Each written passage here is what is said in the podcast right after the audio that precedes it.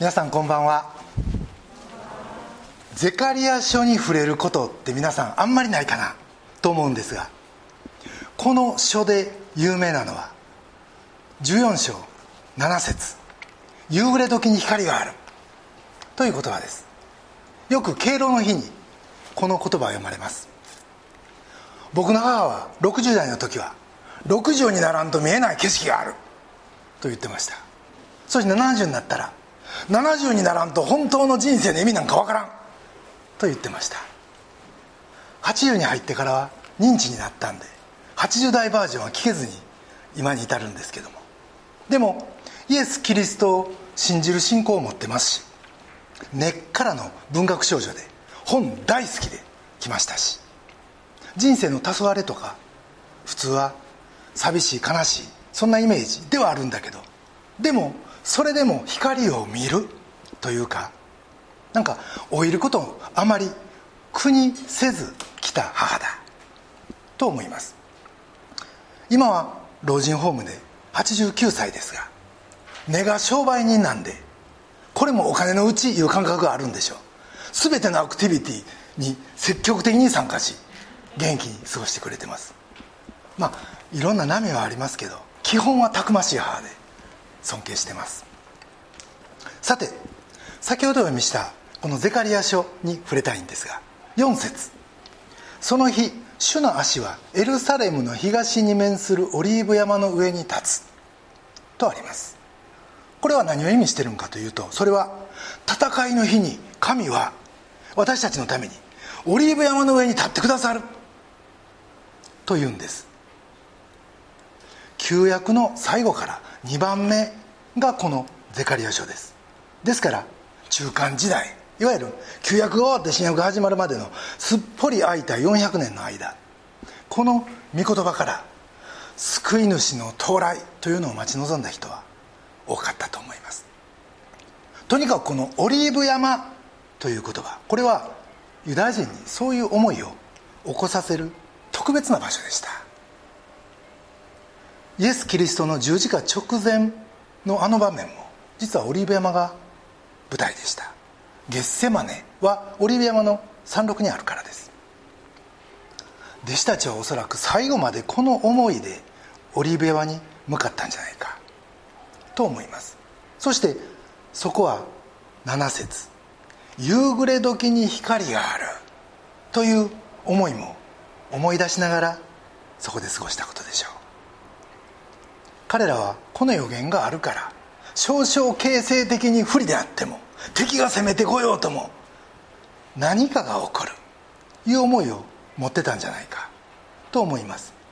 がことは思い通りに進まず結局弟子たちは十字架を前に逃げてしまうんですね。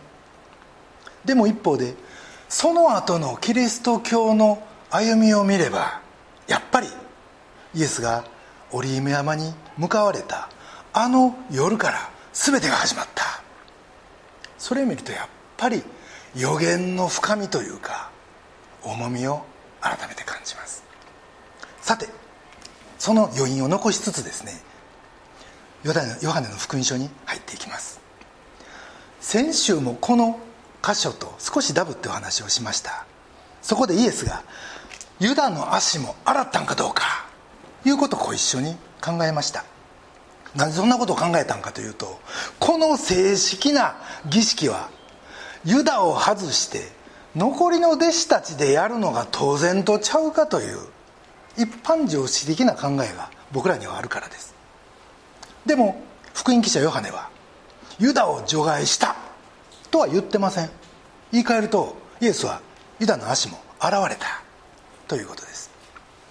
だから10節の御言葉が意味を持ってくるんですね。10節。水浴した者は足以外は洗う必要がありません。全身が清いのです。ここからです。あなた方は清いのですが皆が清いわけではありません。でもこれはイエスがユダの足を洗ったのは無駄やった。と言ってるわけではない。清くない。ユダの足も自分は洗った。と言ってる。でもそれゆえにまさにそれゆえにです。夕べにも光があると言えるんですね。闇の中にも光はあるんだって。そしてそれは僕らは年取っても大丈夫。みたいなレベルの話ではないということです。ところで専属には2つの意味がある。ということを以前お話ししました前回。一つは本来奴隷の仕事でそれイエスがなさった。ということ。そしてもう一つはそれはもともと家族間の愛の行為だった。ということでした。この一つ目の意味。これはイエスのへりくだりです。もともと奴隷の行為やった。この専属を。死であり主である。イエスがなさいました。腰に手ぬぐいまとって自分の弟子の前にひざまずいたんです。皆さん当時のローマ帝国には2種類の人間しかいなかった。と言われてます。自由人と奴隷です。そしてその違いを直帰の下の帯のところに白いエプロンか白い手ぬぐいをまとってるかどうかで区別したそうです。それが奴隷の印でした。イエスはその姿をなさいました。それは実際洗おうとしたらたらいを運んでこないかん両手で洗う。となると自然に手ぬぐいは持ってられない。だから長い手ぬぐいを腰に巻いてその端っこで最後に拭うという作業になるわけ。だから必然的にこの格好になるわけですね。そして専属のもう一つの意味が愛の行為でした。創世紀に登場するヨセフはエジプトに売られ総理大臣になりその後エジプト人の妻子の娘アセナテと結婚した。と創世紀の41章にあります。ヨセフのヨセフとアセナテの物語という当時のユダヤで書かれた本の中には2人の婚約当時の様子が描かれてます。ヨセフの足を洗おうとしたアセナテからとっさに足を引っ込めたそのヨセフに対してアセナテは「あなたの足は私の足。他の人には洗わせるわけにはいきません。と言ってその足をもう一回引き寄せて洗った。とあります。ですからイエスの専属には先のへりくだり。そしてもう一つは愛。この2つの要素が込められてました。その2つをイエスは弟子たちに極限まで示され謙遜を教えそして愛して愛して愛し抜かれました。それをもってイエスは15節こう言われます。私があなた方にした通りにあなた方もするようにとあなた方に模範を示したのです。それではこのイエスの専属の場面からイエスが示そうとされたことを3つのポイントで今日も見ていきたいと思います。1つ目のポイントは模範としてのイエス。まずイエスは12節以降こう語られます。イエスは彼らの足を洗うと上着を着て再び席に着き彼らに言われた。私があなた方に何をしたのか分かりますか？あなた方は私を先生とか主とか呼んでいます。そういうのは正しいことです。その通りなんですから。主であり死であるこの私があなた方の足を洗ったのであればあなた方もまた互いに足を洗い合わなければなりません。私があなた方にした通りにあなた方もするようにとあなた方に模範を示したのです。18世紀のカトリックの詩人がこの場面について読んだ詩があってその最初にこんなくだりがありました「おお奇跡の夜私の心は踊る。大気は静まり息だけが聞こえる。そして水の滴りが聞こえる。あの聖なる手からこぼれる水の音が。息だけが聞こえる。水の滴りが聞こえる。実際どんな音やったんか分かりません。ピチャンピチャン。いう音でしょうか。水を注ぐチャラチャラという音もあったでしょう。ペテロ以外の会話はなく弟子たちは無言のままでひざまずきその水の音だけが聞こえる。みんな自分の番が来たらもう全神経をイエスのその手の感触に集中させ我を忘れたんじゃないでしょうか。そしてその静けさの中でイエスは戻ってこられ私がしたことは今にわかると言われました。何気ない言葉ですがここには分かってほしい。いうイエスの願いが込められてたと思います。と同時にこの意味がなかなかわからない僕らの心の暗さを悲しんでおられたんではないかとそのようにも思います。ところで今年は2022年。5年前の2017年は宗教改革500年。の記念の年でした。そしてそれを記念して僕たちが今使ってる新改約2017の聖書が作られたわけです。宗教改革は1517年マルチン・ルターが95箇条の帝大というのをある大学の門にガーンと貼り付けた。それがきっかけで始まった。という歴史があります。その95箇条の内容は神学的で難しいところもあるんですが最初の一文は非常にシンプルでそこにはこうあります。我らの主にして死なるイエス・キリストが悔い改めなさいと言われた時それは我々の全生涯が悔い改めることを求められたのであると。つまりクリスチャンの一生は日々悔い改めることだ。これが基本の基本だ。ということです。先日小坂忠さんが天に凱旋されました。僕自身は2017年の神戸の伝道会議の時に非常に親しくさせていただいた。でそんなこともありその思いから先週の日曜日小坂忠さんについてのコメントを SNS で投稿したんですね。がその時それが別のアーティストの情報と混同した内容になってしまってました。翌日忠さんの証を改めて YouTube で聞いててあ間違ってた!と分かってものすぐ焦りました。どうやって訂正入れたらええんか。あれこれ考えました。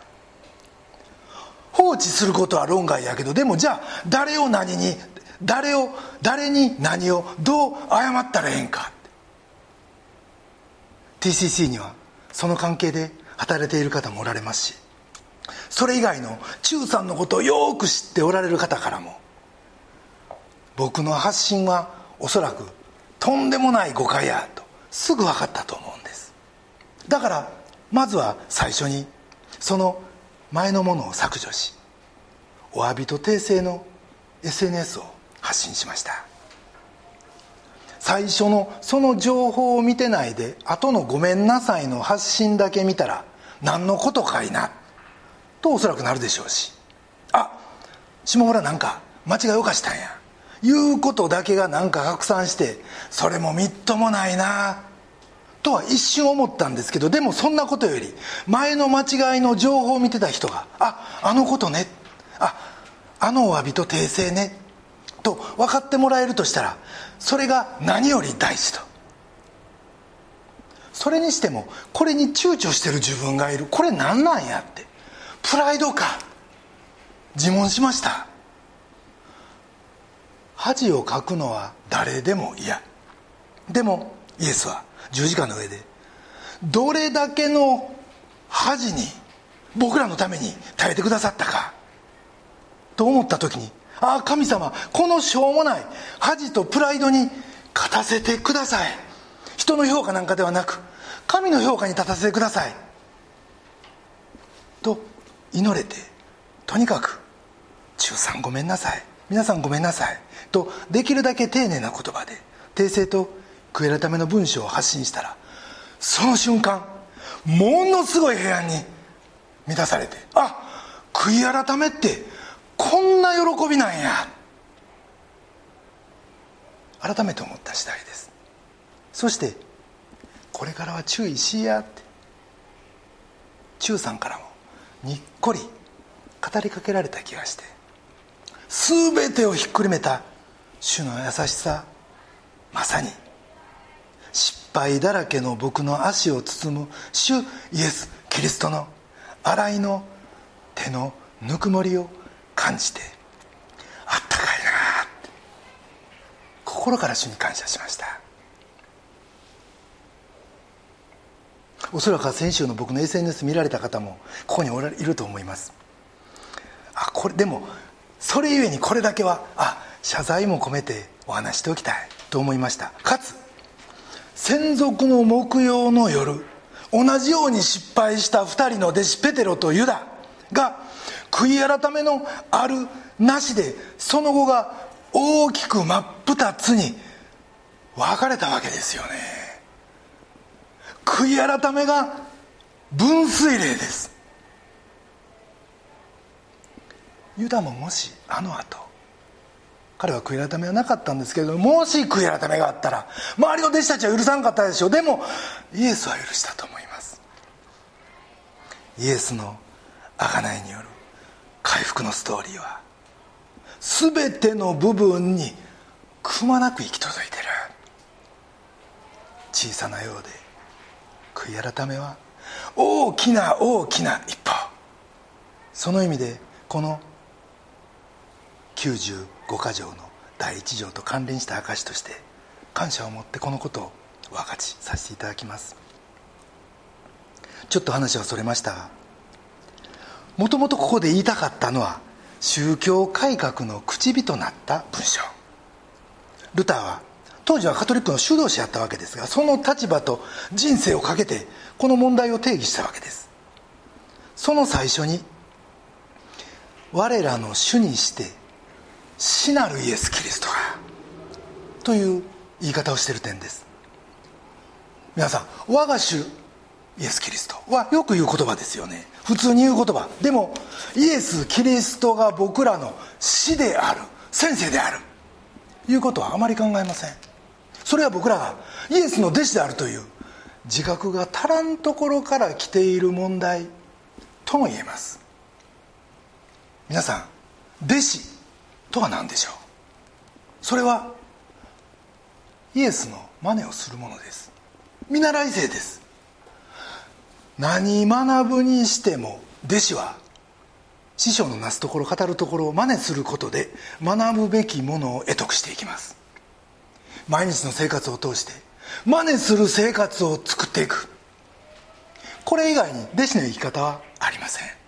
そうでなければ弟子でもなければ師匠でもない。そこに僕らは達されてるんです。イエスは14節。主であり死である。この私があなた方の足を洗ったのであればと言われます。であればと訳されてますが文法的には洗ったのだからの意味です。イエスが師匠としてあなたの足を洗ってくださりそのことによって弟子としていただいたからにはあなた方には私たちが私が今しているそのようにせざるを得ないその立場にあなたたちは置かれてるんだ。というわけです。皆さんなぜ僕らが今ここにいるのか。それはイエスに足を洗ってもらったからです。それ以外に理由はありません。いくら洗ってもらっても失敗する僕らです。罪も犯します。でも悔い改めに導かれる精霊を僕たちは送り続けていただいてる。その意味で僕らは間違いなくイエスが自分の者たちと呼んでくださる集団なんですね。死としてのイエスと弟子としての僕たち。僕らはそういう関係に置いていただいてる。ということです。そしてイエスの謙遜と愛を手ずから抑え教えていただいてる。これってどれほど素晴らしい関係か。と思います。模範としてのイエス。これが一つ目のポイントです。二つ目のポイント。それは幸いなものとなる。17節にこれらのことが分かっているならそしてそれを行うならあなた方は幸いですとある。ここから行動が伴うことは大切だということを先週学びました。今日はこの最後の「幸いです」に注目してみたいと思うんです。がその前の文章「分かっているなら」とあります。がこれもさっきと同じく家庭というより純説つまり分かってるんだからという文章です。分かってるんだからそれを行うあなたは幸いだもっと言うと幸いなるかなそれを行う者たちというもう簡単文に近いこれを聞くとですねあのマタイの福音書の5章の三条の説教を思い出す方もおられるかもしれません。マタイの5章1節は文語でこうあります。幸いなるかな。心の貧しき者。祝福の言葉はこの後つなげられていくんですね。ところがヨハネではこの「幸いなるかな」いう言葉はここともう一箇所あってですねそれはトマスが復活のイエスと俺は出会ったという他の弟子たちの話を信ぜずにですね2回目自分がイエスを見てやっとこさ我が神我が主と告白した。そのトマスに対してヨハネの20章29節。見ないで信じる者は幸いです」とイエスの語られた箇所です。ここも幸いなるかなヨハネがこの2つのこと。つまりイエスの謙遜対応。人に流し出す者は幸いだ。って。もう一つはイエスを見ないで信じる者は幸いだ。この2つを特別に強調してる。ということはここからも分かると思います。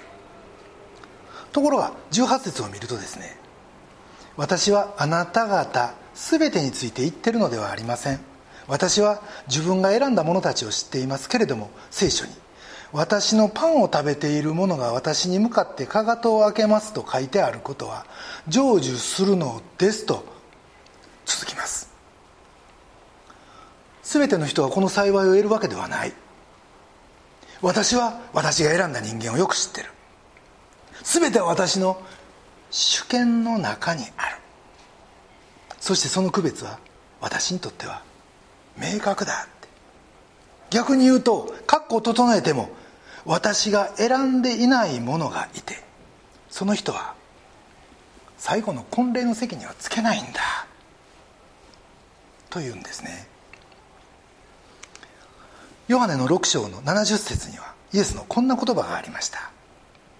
私はあなた方12人を選んだのではありませんか。しかしあなた方のうちの一人は悪魔です。悪魔ですって。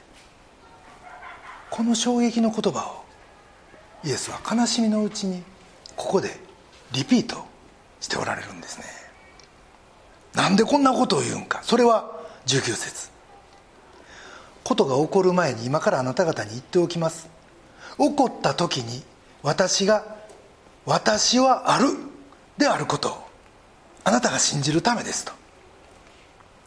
ことは起きるって。今からそれを言っとくって。私には全て分かってるって。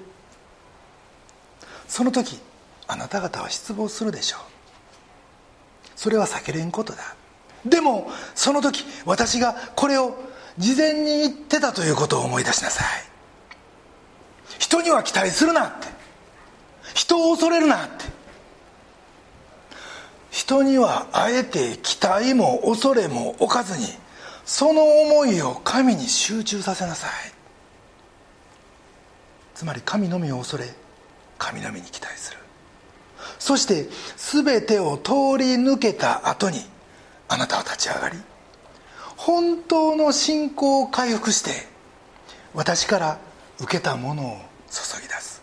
そんな幸いなものになりなさい。とここで言っておられるんですね。でもこの会話から見ると悪魔がいるって一体誰なんや？かかとを上げるってドイツのことなんや？イエスとユダ本人以外は誰も分かってなかった。いうことが分かります。逆に金金入れ預かってた。いうこととか。その後の最後の晩餐のポジションからしても座席のポジション。ユダはイエスと特別な密の関係があって信頼されてた。というふうにみんな見て思ってたはずです。皆さん裏切りって実はこういうもんなんですね。一番近しくそして疑いようのない人がする。だから怖いし衝撃なんです。そんな経験ないに越したことはないんだけどでもおそらくこの世で人間の経験しうる最大の苦悩と言えるでしょう。ヨセフは兄たちに売られ検職官庁には忘れられ。でもそんなヨセフを支えたキーワードはこれでした。主がヨセフと共におられたので神のみに信頼し神のみを恐れる。それ以外にこれに耐えれる道はないのかもしれません。さてヨハネの福音書に戻りますが愛する弟子に裏切られる苦しみ。その全体像を知った上でイエスは3年間このユダと行動を共にされました。この後21節心が騒いだ」とあります。11章にラザロの死を目の前にイエスは泣かれましたが実はこれはその時と同じ言葉です。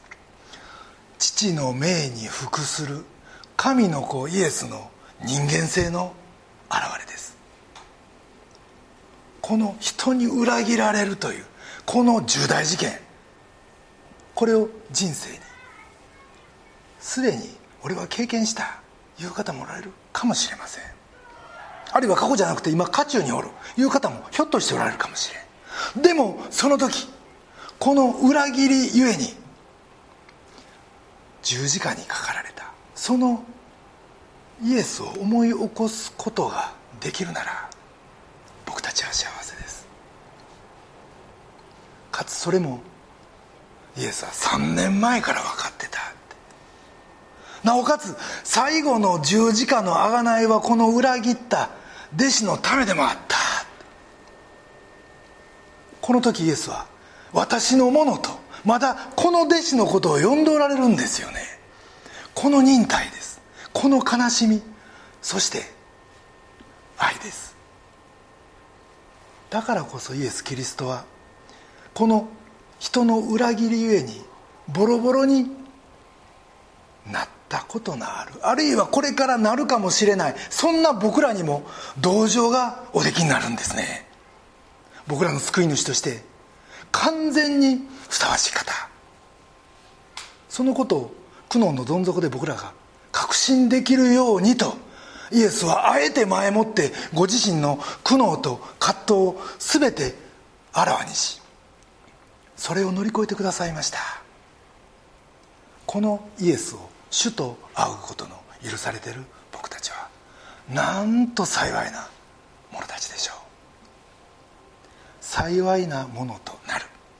これが2つ目のポイントです。3つ目これは短くお話して終わりたいと思います。3つ目のポイントは使わされてゆく。19節からこのようにあります。ことが起こる前に今からあなた方に言っておきます。起こった時に私が私はあるであることをあなた方が信じるためです。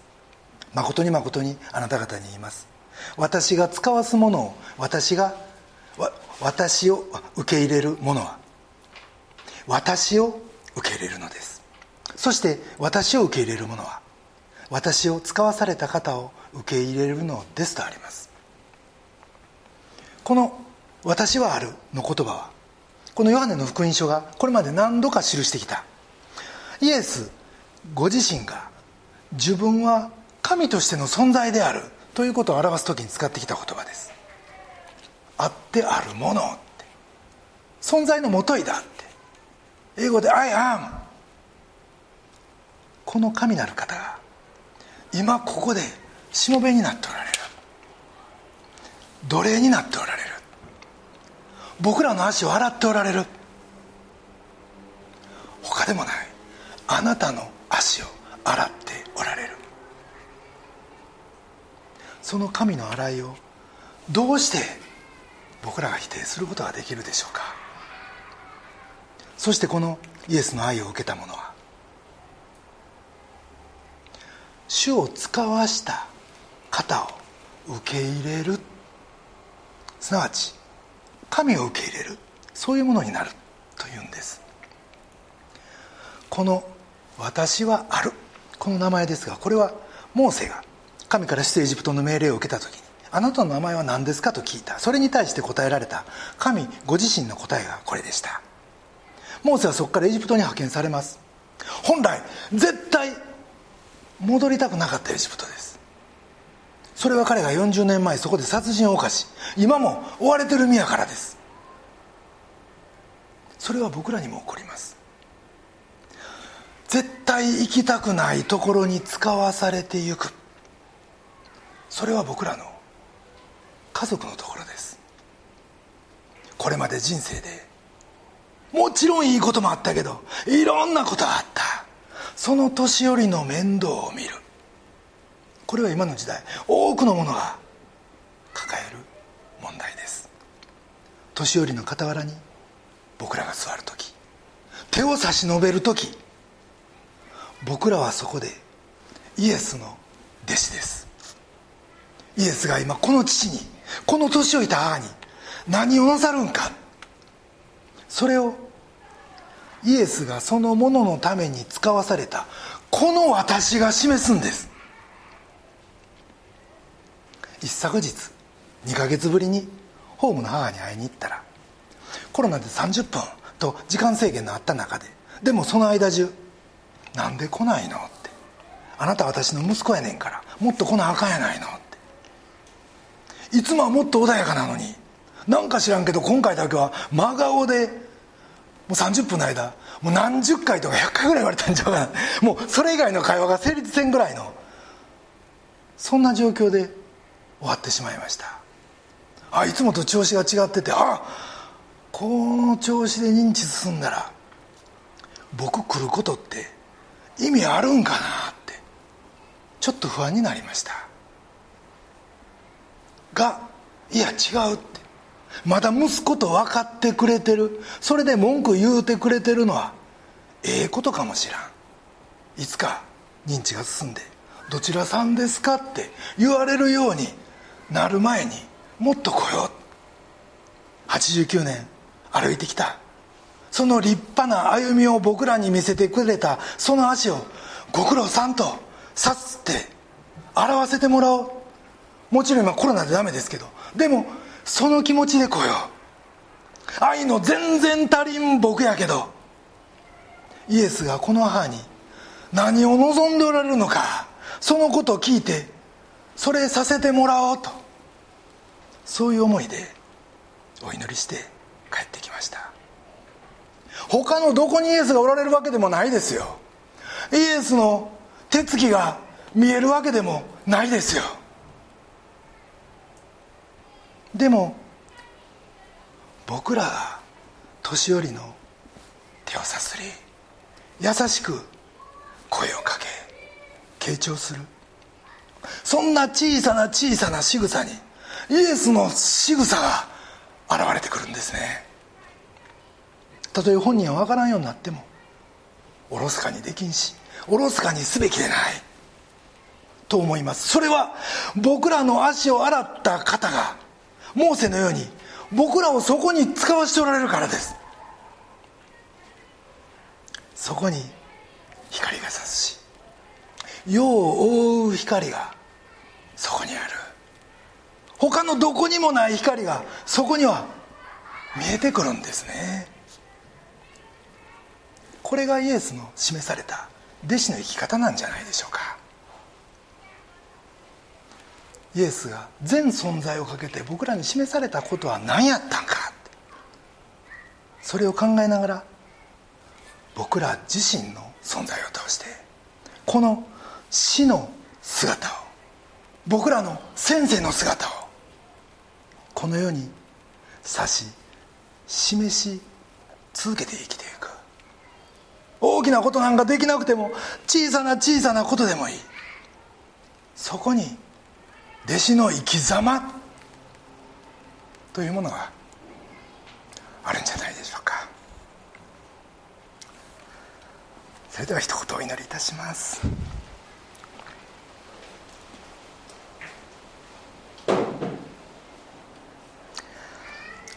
これらのことは分かっているならそしてそれを行うならあなた方は幸いです。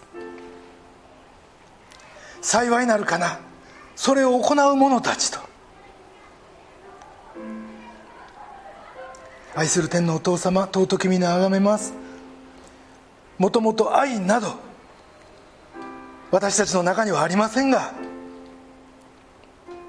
あなたからいただいた愛を謙遜に流し出す時。そんな私たちをも幸いになるかなと。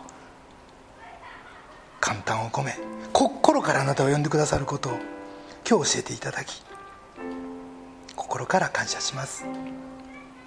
どうぞあなたを死と仰ぐ弟子としてあなたを見失うことなくあなたの光をあなたの命をあなたの愛を私たちが自分の生き方を通して世に示していくことができますように。またあなたが味わわれた苦難と打ち傷によって私たちが癒されるということも感謝です。